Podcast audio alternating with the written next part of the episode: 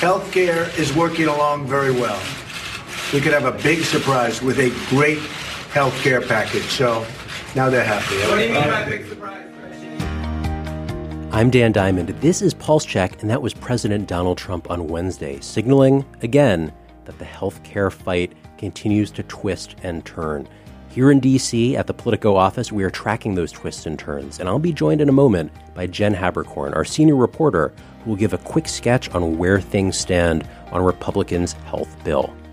But then after the break, you'll hear my conversation with Toby Cosgrove, CEO of the Cleveland Clinic, one of the world's great hospitals, on where he thinks the healthcare push should go and what his challenges are leading an incredibly large and influential organization that is way outside the Beltway. And note, we recorded this in Toby's office. The audio quality will sound a little bit like we're underwater. But despite that, wanted to bring you that conversation. Just a quick reminder if you like Pulse Check, I bet you will like the Politico Pulse newsletter. It comes every morning, tracks the latest turns in the healthcare fight. You can get it for free at 10 a.m. and you can get it at 6 a.m. if you are a pro subscriber. You can find the Pulse newsletter at politico.com slash Politico Pulse. And also remember to rate and share this podcast, especially now with healthcare forefront in the news. Please find us on your favorite podcast app and tell a friend. This is the time to be listening to Pulse Check if there ever was one. And if you have thoughts for me, I'm at ddiamond at politico.com or at ddiamond on Twitter. And with that, let's get to Jen Haberkorn. So, back by popular demand, Jen Haberkorn, senior writer on the Politico team, and apparently prognosticator extraordinaire. Jen, I am holding in my hand a headline that you wrote two weeks ago today. The Senate might miss its deadline in in the July 4th. Thank God I was right. You were right, so that's that's one. And then earlier this week on our Monday podcast, you talked about how the motion to proceed would be a key procedural hurdle, and if this bill wasn't moving forward, it would go down there. You nailed that too. So, having having gotten these two key twists right, what is the next surprise that you are looking and seeing looming? Wow, that's a lot of pressure. Um, I think You can make it really far in the future. the five year surprise that we won't really be able to fact check for a while. um, when Trump care goes before the Supreme Court, inevitably in three or four years. inevitably is right. That that is a different story that I don't want to spoil Yeah. on this podcast. but thinking about the process So. Republicans really now are aiming to have a um, agreement in principle by the end of this week. They feel like if they leave Friday for their Fourth of July recess and they do, do not have three hard no's, they're in good shape. As you remember, they um, can only afford to lose two no's. Right now, there's three who are pretty solid no's. That's Rand Paul, Susan Collins, and Dean Heller. And if they can get at least one of them to, you know, soften their stance a little bit, they feel like they're going to go into the Fourth of July week pretty good. Um, their goal is to finish writing the bill and score it over Fourth of July. And it seems a little unclear whether CBO can actually score something in a week because of the holiday. Um, but their goal then would be to vote that first week back. And anyone who's followed any bill in Congress knows that Congress often doesn't vote on a bill right after recess, they wait until the end.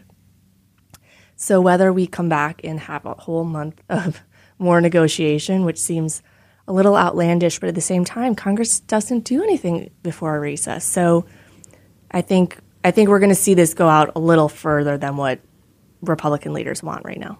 That's a great point on how the recess is the tool to force decisions and to come mm-hmm. back from a recess and move immediately is something that no one is expecting. And then the next recess is, as you said, another three weeks away from when they would return in July. I'm curious, Jen, about that movement. And again, knowing that some listeners will be hearing this after the Thursday recording that we're doing, and, and maybe one of these senators has budged. But when we talked on Monday, Dean Heller seemed pretty locked in. He Yeah. had ripped Republican uh, Republicans on their bill. He, as we know, is a very vulnerable senator up for reelection. What could possibly move him at this point? Well, the super PAC associated with the president had started to run ads against him, or announced that they were going to run policies, ads. yeah. But then they pulled them. And apparently, at that meeting at the White House this week, the president um, uh, kind of acknowledged that that was not a good move and that those ads shouldn't have been run. Um, a lot of Republicans, you know, even though they felt like Heller went way far out on a limb in that press conference, were pretty angry that, you know, in the middle of negotiations, a super PAC is going up attacking one of the votes that you need. Like it was not good strategy. And I guess the president acknowledged that, according to Republicans in the room. And uh, that was kind of seen as a good a good indicator that Heller could come back into the fold. I thought an interesting data point. We had this in Pulse. Our colleague Kevin Robillard, I, I think, wrote this, but there had actually been more pro ACA, anti Republican health bill messaging this go around. Previously, you know, that was totally flipped. There was all this anti Obamacare yeah. messaging and, and ads. The America First messaging has been also attack ads overall rather than pro yeah. They're, they're, attacking Heller rather than running pro why people need to vote for this bill. It was it was striking that that's where the bulk of their dollars went.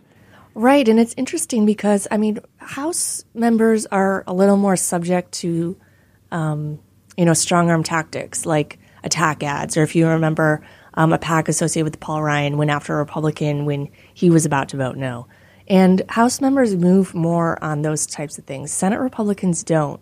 And I don't know if that's because they have more resources or they just feel a little more empowered because they're a higher office. There's fewer senators, but senators fewer elections. Are, yeah, exactly. One election every six years rather than two. There's several Republicans in here who just got reelected in November, and they don't have to face voters for six years. That gives them so much leverage to to act here. I want to go to the broader context of how this bill is being messaged and reported the fact that there have been more attack ads run against Heller than pro ads in favor of the message speaks to how hard this bill is to message, mm-hmm. especially given the coverage cuts. You saw the coverage of the media coverage of the Affordable Care Act over the years. Do you feel like the media has been harsher with the Trump administration and this in a way that would not have been the case with the Affordable Care Act? That for some reason, folks are more aggressive because the media is just more tough on the Trump agenda? I feel like that might be a question. I feel like I'm so in the weeds right now. I might not have the 30 foot, 30,000 foot view to. You do have the 30 foot view. right. I have 30 The foot, weeds are a little 30, tall, 000, but yes. No. Um, but I think there is a sometimes a bias against something like taking coverage away. And that might be coming through in some of the media coverage. Um, I don't know. What do you think? You re- you write Pulse every day, so you see what other people are publishing. How how does that compare that to what you saw in 2009, 2010? So I've thought a lot about this, and I've heard criticism from folks either yeah. in the Republican side, in the administration, or just out in the field, saying that the media is reporting on this bill in a very aggressive way that didn't happen with the Affordable Care Act. I, I will say that when I was tracking the ACA, it was more as an analyst eight years ago than as a reporter. But there were a lot of hard hitting stories from Politico yeah. and elsewhere about the deals being struck, all of the shade around the Cornhusker kickback mm-hmm, and, and Ben mm-hmm. Nelson. That did not get traction, if not for the media writing about it and chasing it. So I do think that reporters always serve that function of, I mean, God, and we're both so biased because we're reporters. but reporters do serve that function of pushing back on whatever, whoever the administration is, whatever they're pushing out there, reporters are going to be skeptical and inquisitive. Right. There just happen to be that many more holes with a bill that is projected to take coverage away than one that was projected to expand coverage. And you hear something like a kickback for one senator's vote, and like journalists' eyes just light up like Christmas morning. I mean, Republican, Democrat, Libertarian, whatever, that is just like, love it. well, as your eyes are literally lighting up. and, and that's something else. We've talked a little about this off air, some of the rumors that we've heard. We were just talking about one right before coming yeah, on the yeah. air. And yet, we are only going to report a fraction of those right. possible deals that are being floated out there. Only because we can't confirm all of them. That's that was my next question. We are in a field where right now the Democrats are floating what they've heard on on rumors mm-hmm. and deals because they want to stick things to Republicans. We have actual news coming in. How does someone like you, without giving away your sources or, or too much of your process, when you're hearing these things, you just broke the scoop that they were uh, Republicans were going to add 45 billion dollars in opioid funds. That was your scoop with Burgess and Josh Dawsey helping out too. How do you confirm something like that for listeners who might be tracking this story but not understanding how we put the story together? Well, it's all about being in touch with sources and you know saying you know what are you hearing. Obviously, we knew the ask on opioids was out there. Shelley Moore Capito from West Virginia, Rob Portman from Ohio, made very clear that they want 45 billion in opioid funding. So we knew that was um, out there. We kind of had an assumption that that was likely to get in there, just because it's something everyone can get behind. Those two votes are very important. Um, so it's it's constantly being in touch with sources, asking what you're hearing. Some of it will be when the bill text is out. I mean, if you remember in ACA, we didn't know everything until folks found stuff in the bill. Some of this stuff is really buried. I mean, I think the Louisiana um, Medicaid bump was it does it's it's not like there's a subject title that says like this is the, the Louisiana purchase. They don't make it easy for reporters. to do that, Exactly, exactly. So some of this, you know, doesn't come out until you see the legislative text and you know a smart analyst or someone digs it up. And some of that too is the opponents get to go over the Yeah, legislative absolutely. text and find the problems that they think will either sink the bill or get passed along to someone who may be scrutinizing the bill. We will leave it there for now. Jen Haberkorn, ace reporter, running back off to the hill, got her pencil behind her ear. not not literally, just kind of metaphorically. But thank you for again making time for Pulse Check. And listeners can follow Jen on Twitter at Jen Hab. Send her tips, jhaberkorn at politico.com as she sorts through the, the gold mine pouring in right now. Thank you, Jen. Thank you, Dan. You're very generous. Hey, it's Dan Diamond. And if you like Pulse Check, and I'm hoping you do if you've made it this far in the podcast, then I have a challenge for you. And hopefully it's easier than Republicans' attempt to round up votes for their bill. If you have a friend, a colleague, a family member who is tracking the healthcare fight, share Pulse Check with them. Either pass along the link on your favorite podcast app or just tell them to find us and check us out. This is the time to tune into the healthcare debate. And here at Pulse Check, we are trying our best to bring you conversations that matter, like the one coming up in a moment with Toby Cosgrove. And if you have suggestions for who we should be talking to, you can find me at ddiamond at politico.com. Dr. Toby Cosgrove is one of the most powerful people in healthcare, and he's certainly one of the most influential people in Ohio as leader of the Cleveland Clinic, which has an over $10 billion economic impact on that state. I was in Dr. Cosgrove's office last week to talk about the state of the clinic, his thoughts on health reform, and other priorities he has. We wanted to bring a big chunk of that conversation to you now, and just a word of warning. We were in his big office, which echoed. He was fighting a cold. I had remote recording equipment, so the quality isn't going to be quite what you're used to. But we wanted to bring you a conversation with someone who's shaping the healthcare debate outside of the Beltway and sees things from a ground level perspective, not from the Capitol. So here's my conversation with Dr. Toby Cosgrove. You were approached by both the Obama and Trump administration to serve as VA secretary. You turned them both down. Why wasn't that job interesting to you? Well, the job is interesting to me, and I care deeply about veterans, particularly because of my experience in Vietnam, having participated in evacuating 22,000 sick and wounded uh, during the time I served there. Uh, and uh, there was different reasons for turning each uh, each one of them down. The Obama administration asked me to uh, take that position, and it was about a, two years before the end of that administration. Now, the, the, the VA employs 360,000 individuals, um, and it's a $180 billion uh, enterprise. And I didn't think in two years you could make a major change in the culture of that organization. It's too big, it's going to take a long time, a lot of support to make that sort of change. So I thought that that was certainly the reason that I didn't do it at that time what I did was that I told, uh, I wrote a letter to the president and told him I was sorry that I couldn't take that job, but I would help the VA in any way that I could. Uh, and they put me on a commission on care, which I was vice chair of, and spent 10 months studying the VA and trying to make recommendations from it. So I became acutely aware of the issues of the VA. Um, and uh, when I uh, at the end of it, I was concerned that, uh, about the VA and that it is, as you may or may not know, it's the only service that the federal government uh, provides directly to citizens. Uh, and it has a lot of issues doing that. And one of which is just plain coverage of the United States. They have 168 hospitals for the entire United States, which is about three hospitals per state, which would be very difficult to do.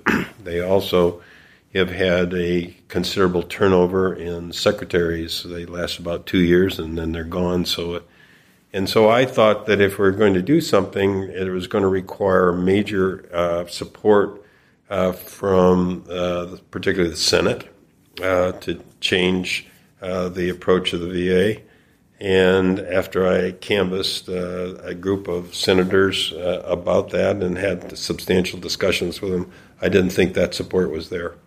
So I didn't think I could accomplish the things which I thought needed to be accomplished. Do you feel like the VA is heading in the right direction under Secretary Shulkin, who started under the Obama administration and is continuing with the Trump? Yes, and I think he. First of all, I, I like the fact that we now have a doctor uh, who's head of the VA. If you look at the 360,000 people who work for the VA, 330,000 of them are in healthcare, and this is one of the first times we've had a doctor heading up the VA, which I think is a very good move for the VA.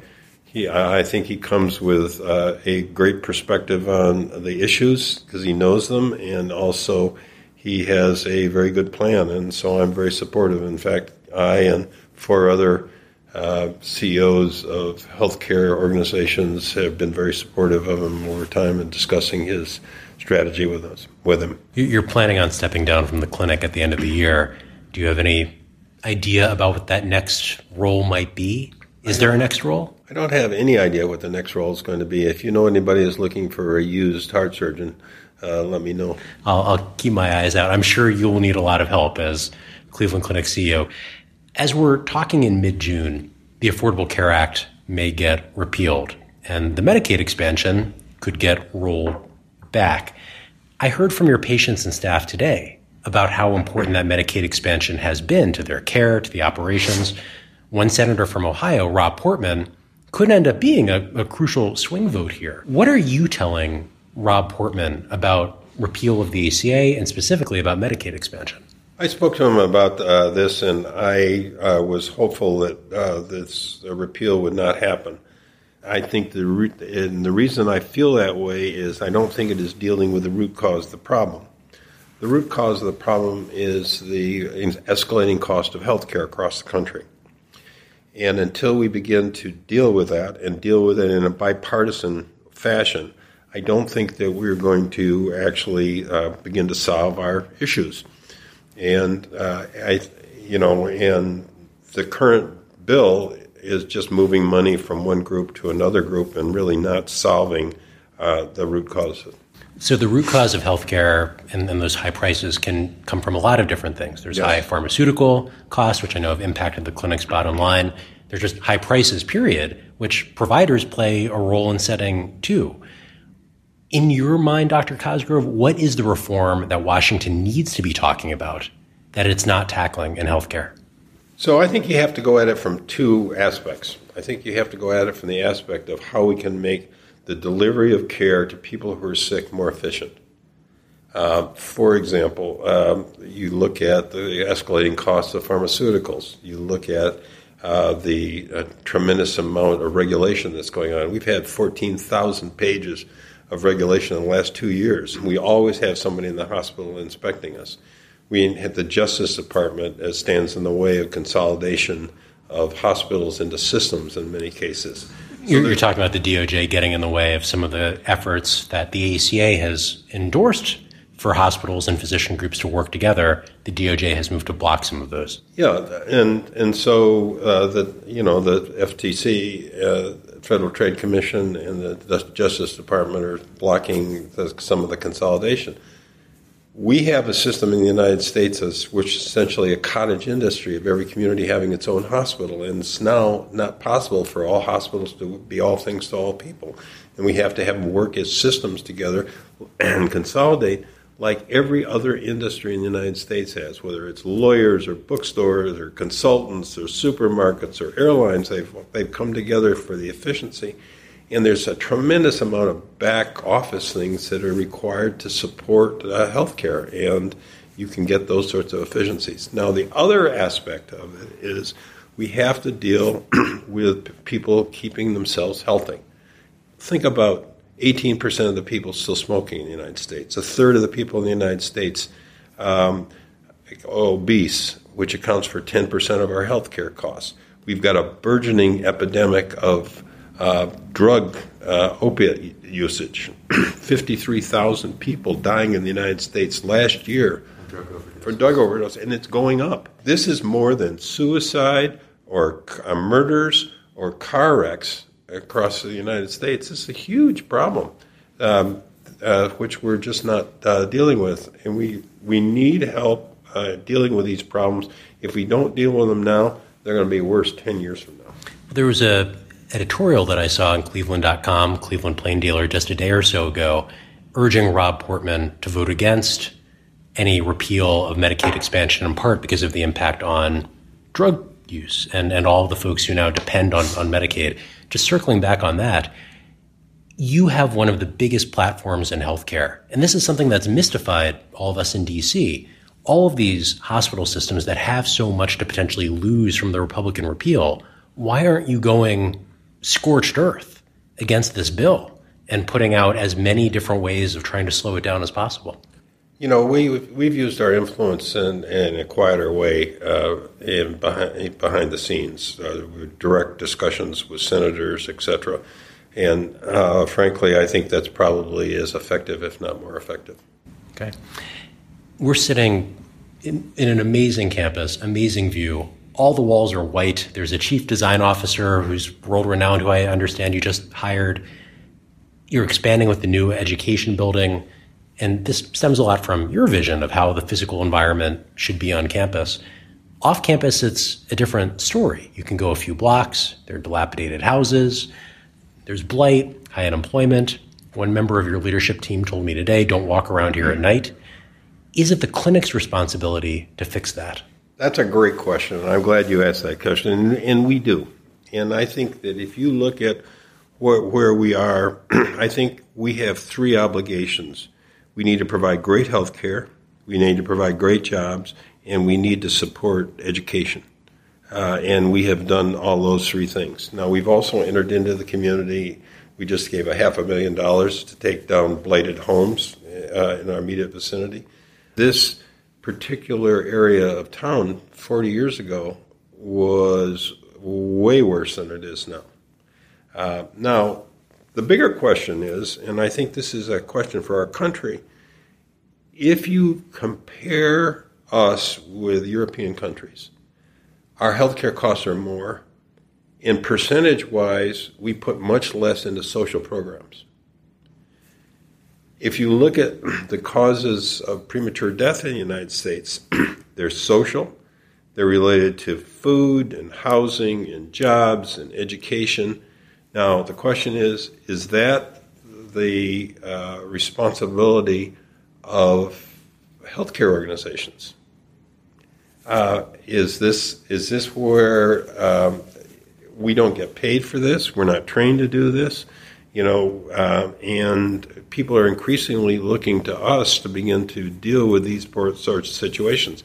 I say that the community, that the society as a whole has got to look at these uh, circumstances, and they can't depend upon just us to uh, be understand about education and housing and food and all the things that are determining both the quality of uh, your life and your length of your life. Though there are increasing incentives that reward providers on population health, and that trickles back to you guys yeah, population health, and we're going at population health, no question about that. We think that that's a, a, good direction to go. But how much can we do in population health when it can we educate everybody? Can we provide them all with uh, supermarkets with food? Can we uh, do we have a responsibility uh, for their jobs? Uh, these are these are tough societal questions, not just questions for healthcare providers. That's that's fair. Well, I, I think one reason healthcare providers get asked this is because we have expanded our definition of health, and in many cases, the Cleveland Clinic is is among the organizations that is tax exempt. That the deal is to be tax exempt. You're serving the community. Cleveland Clinic's community benefit has gone up about $40 million between 2013 and 2015. Charity Care plunged over $100 million in that same time because of the ACA expansion. Should more of Cleveland Clinic's bottom line be going toward finding grants to help with schools, education, food, whatever it might be? Yeah, our margin last year was 1.7%. Uh, and if you look at hospitals across the country, 23% of the hospitals in the country last year lost money. But that's not Cleveland Clinic. Well, we were we were 1%. 1.7%. Well, that's before investments and other income. Overall, you had over $500 million in And revenue we- over expenses. And, and by the way, this we've just kept r- rolling this money back into Cleveland, back into providing jobs. Uh, you know, we are the biggest uh, tax provider uh, in the city of Cleveland, our employees. So we do a, a lot in terms of uh, pushing the economy in Northeast Ohio in terms of jobs, in terms of uh, looking after patients, in terms of the programs that you see rolled out across the, this organization. I I think that we have more than fulfilled our duties as a tax exempt organization. Not to mention education. Um, that uh, we have. Uh, have you visited the high school here recently? That we are participants in John Hay High School, which has gone to now has 100% of their kids going to college. And that's because of a clinic initiative. Yeah, it is. We're part of it. I have talked to folks in the city who say that there could be more, though. If the clinic was taxed, that is tens of millions of dollars more into local school districts. And I think from the year that you started as head of, of the clinic, there has been a focus Washington. Chuck Grassley asked the clinic to testify in its role in the community. Local regulators have eyed the clinic for tax exempt dollars. It doesn't feel like this is ever going to totally go away. Would the clinic ever be interested in a payment in lieu of taxes program like has been done in Boston and other cities? As soon as they start doing the same thing with the churches and the Salvation Army and the Red Cross and all the other tax exempt organizations, we'd be happy to do our part. Okay. I just want to go back to your argument about the clinic and, and its profitability. I get that the margins, when calculated, are relatively small, but we're talking about an organization that is clearing billions of dollars in revenue.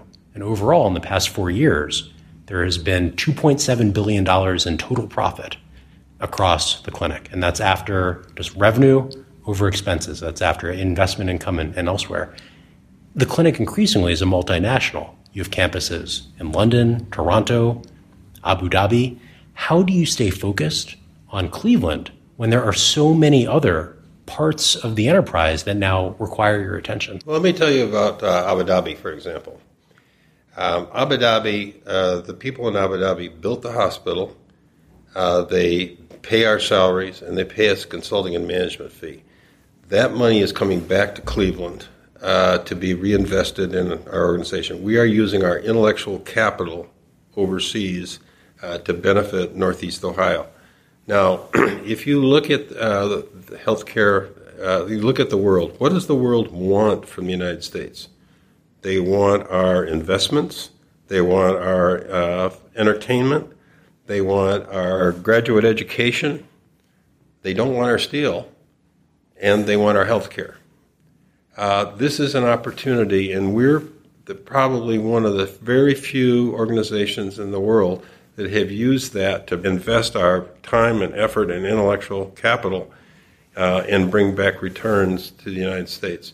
I think it's a it's a very good use of our uh, efforts, and I think we've got opportunities to do lots more of that. Well, flipping that around a little bit, there has been so much focus at the highest levels of government about steel and mining and bringing back the manufacturing sector when the economic engine increasingly is healthcare. And you just look at where the jobs are and, and what is growing. What is being missed in Washington about the reality of an economy like Cleveland and Pittsburgh and kind of the rest of the Midwest? Well, I think one of the things that you you uh, realize if you go around the United States is that healthcare is probably the biggest employer in almost every city in the United States. and it's been one of the employers that has grown even through the 2008 2009 economic downturn. It, it hasn't lost jobs any single month. Yeah. Exactly. And uh, and if you stop and think about it, uh, it turns if if you look at the economics, um, Mark McClellan wrote a book some time ago saying that 50% of the growth of the GDP in the United States was because of the increasing life expectancy. As people live longer, they pay more taxes, they buy more cars, they uh, and then they just drive the economy of, of the United States. That is a big dividend that is way underappreciated.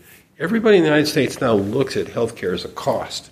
They don't look at it as the fact that it decreases suffering, it improves life expectancy, and uh, it drives the economy. Thinking a little bit more about the strategy of the clinic at a time when Washington has been very involved with the ACA, now potentially the AHCA, how are you as CEO judging against the potential risks that you can't control versus what you can delivery on the ground? So one of the things that we realized is, and we realized this about four or five years ago, that we had to drive the uh, the affordability of healthcare.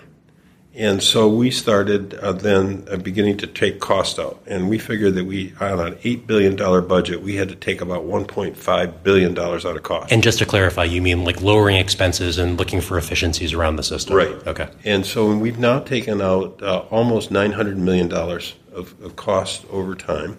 We will continue to do that. Uh, we're planning on taking about, a, about $300 million out a year over the next several years uh, to make uh, care more affordable. But ultimately, you know, we uh, have to uh, change how we deliver care in order to do that. Uh, and we're in the process of doing that. And as we begin to look in more and more ways that we can deal with population health, where the emphasis is really keeping people well and keeping them out of the hospital, that's that's the direction we've got to go. One of the big challenges in healthcare right now is the transition away from fee for service to other forms of payment. The advisory board, there was always the talk about keeping one foot in two boats. We don't know when the fee for service boat will sink. When do you think fee for service will go away? Do you even think it will go away? Will it be something that will be with us in healthcare for decades? That's that's difficult to say. It's at different uh, levels at different areas in the country. It, you know, some some areas of the country are really moving very fast, and some areas uh, haven't.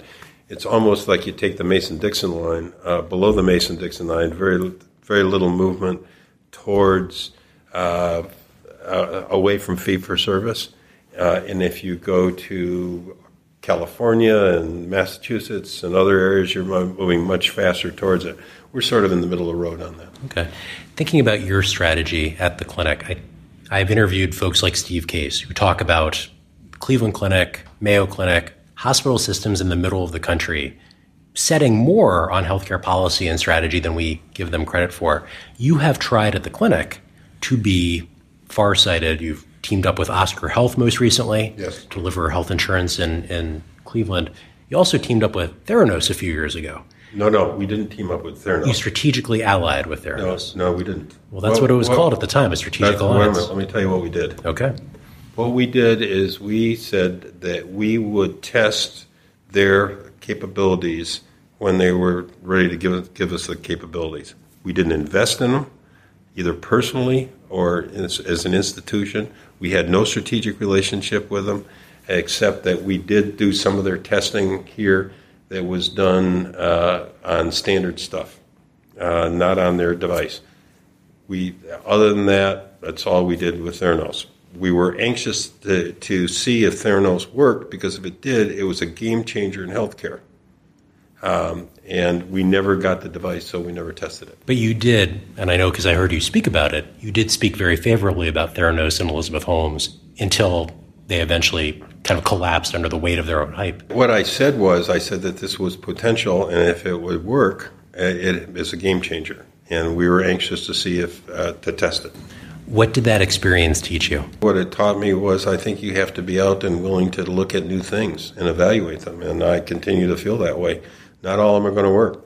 I tried a lot of things as a surgeon that didn't work, and I'm delighted that I did, and some of them worked fine. What is the clinic trying now that could be high return and might not work? Well, I think we're trying. We're trying uh, some things that uh, I'm not sure that are going to be high return, uh, but I think one of the things that we're very excited about is HoloLens. Uh, it, that is Microsoft's augmented reality. Uh, we're going to teach anatomy now without uh, cadaver.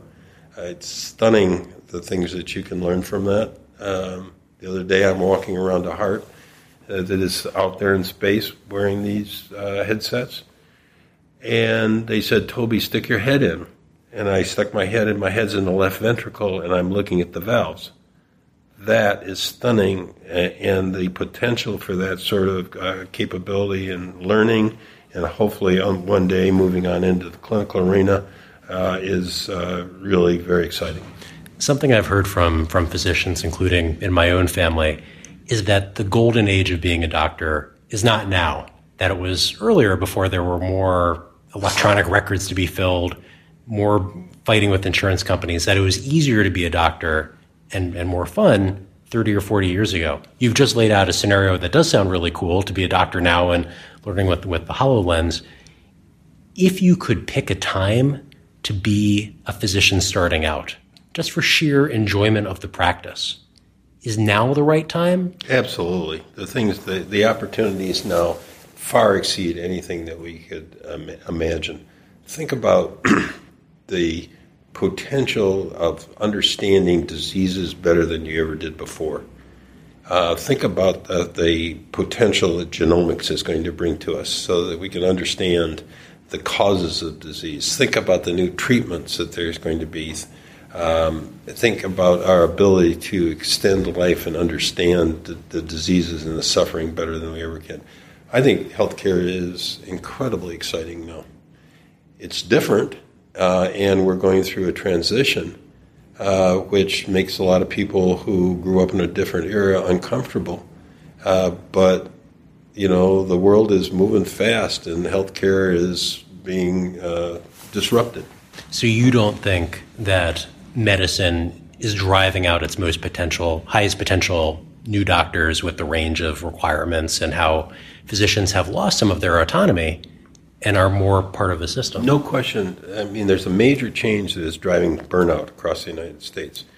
The first one is doctors have lost their autonomy. And how, why have they lost their autonomy? Well, when I grew up as a kid, the doctor would come to your house and he had all his diagnostic capabilities and his treatment in a black bag. One guy. Now you can't possibly look after somebody without a whole team. And so physicians have had to go from being solo players to being team players, which is not a natural act for, for most doctors. So you've lost autonomy. You had to become team players. Then the ACA comes along, which changes your payment uh, methods uh, substantially, and you're measured on quality metrics, uh, and you have to report those on a regular basis. Docs aren't used to that. Uh, then the next thing that comes along is the electronic medical record, uh, which uh, is uh, very challenging uh, for physicians. And the one that concerns me the most is the explosion in knowledge. the total amount of knowledge in healthcare is now doubling every 73 days when and just think about this. You're talking about like scientific studies and well, how many journals? There are five thousand six hundred journals, medical journals, turning out nine hundred thousand articles a year, which no one has possible time to read. Exactly. So you know, and the way we've dealt with this in the past is that we've taken medicine and we've sliced the bread up. A general surgeon used to look after the skin and its contents now the general surgeon has been replaced by an orthopod, a gynecologist, a pulmonary, a cancer doctor. So we specialize, specialize, specialize. We can't do it anymore. Uh, and so we're going to have to have help in dealing with all that knowledge. Um, and we're going to have to turn to uh, IT. Uh, that's one of the reasons we have uh, a partnership with IBM, with them building a, on our campus here for Watson Healthcare. Uh, just think about how we're going to deal with all that uh, information. But think about also the fact that you're going to have a better understanding to take cancer. You're going to have to sequence the patient, sequence the tumor, figure out which drug you're going to use, figure out the patient's renal function, their body surface area, all those sort of things, and then decide what you, how you're going to treat them and how much. Can a nurse practitioner take some of the responsibility that historically has been apportioned to a physician? This has been a debate over should NPs prescribe drugs? How much autonomy should they have? Absolutely, because we don't have enough physicians to go around. Um, we're right now we have 1,600 uh, physician extenders across our uh, organization, and it increased 25 percent last year, and it's going to continue to increase with time. Last question about your leadership. When you think about your style, how would you define it? What what is the word that sums up how you have approached being CEO of this organization that you've taken and grown over a decade? Chronically dissatisfied with the status quo. So you'll leave here feeling dissatisfied with what you've done? I'm very proud of the organization. Uh, you know, I'm dissatisfied that it's never where you want to be. There's always room to grow, room to improve, um, and you have to continually be in that quest. Well, I feel that way at the end of every interview that there are probably 20 questions I could have asked and didn't. Dr. Toby Cosgrove, thank you for making time for this interview. It's been my pleasure. That is all for Pulse Check this week. My thanks to Jen Haberkorn and Dr. Toby Cosgrove and his team. Thank you to Rachel Cusick, our ace producer, who's always finding time and space to do these conversations. You can find Pulse Check on your favorite podcast app. Now is the time to listen and share. Please do. And share with me who you think we should be talking to. I'm at ddiamond at politico.com or at ddiamond on Twitter. And we will be back with a new episode of Pulse Check, probably sooner than I expect.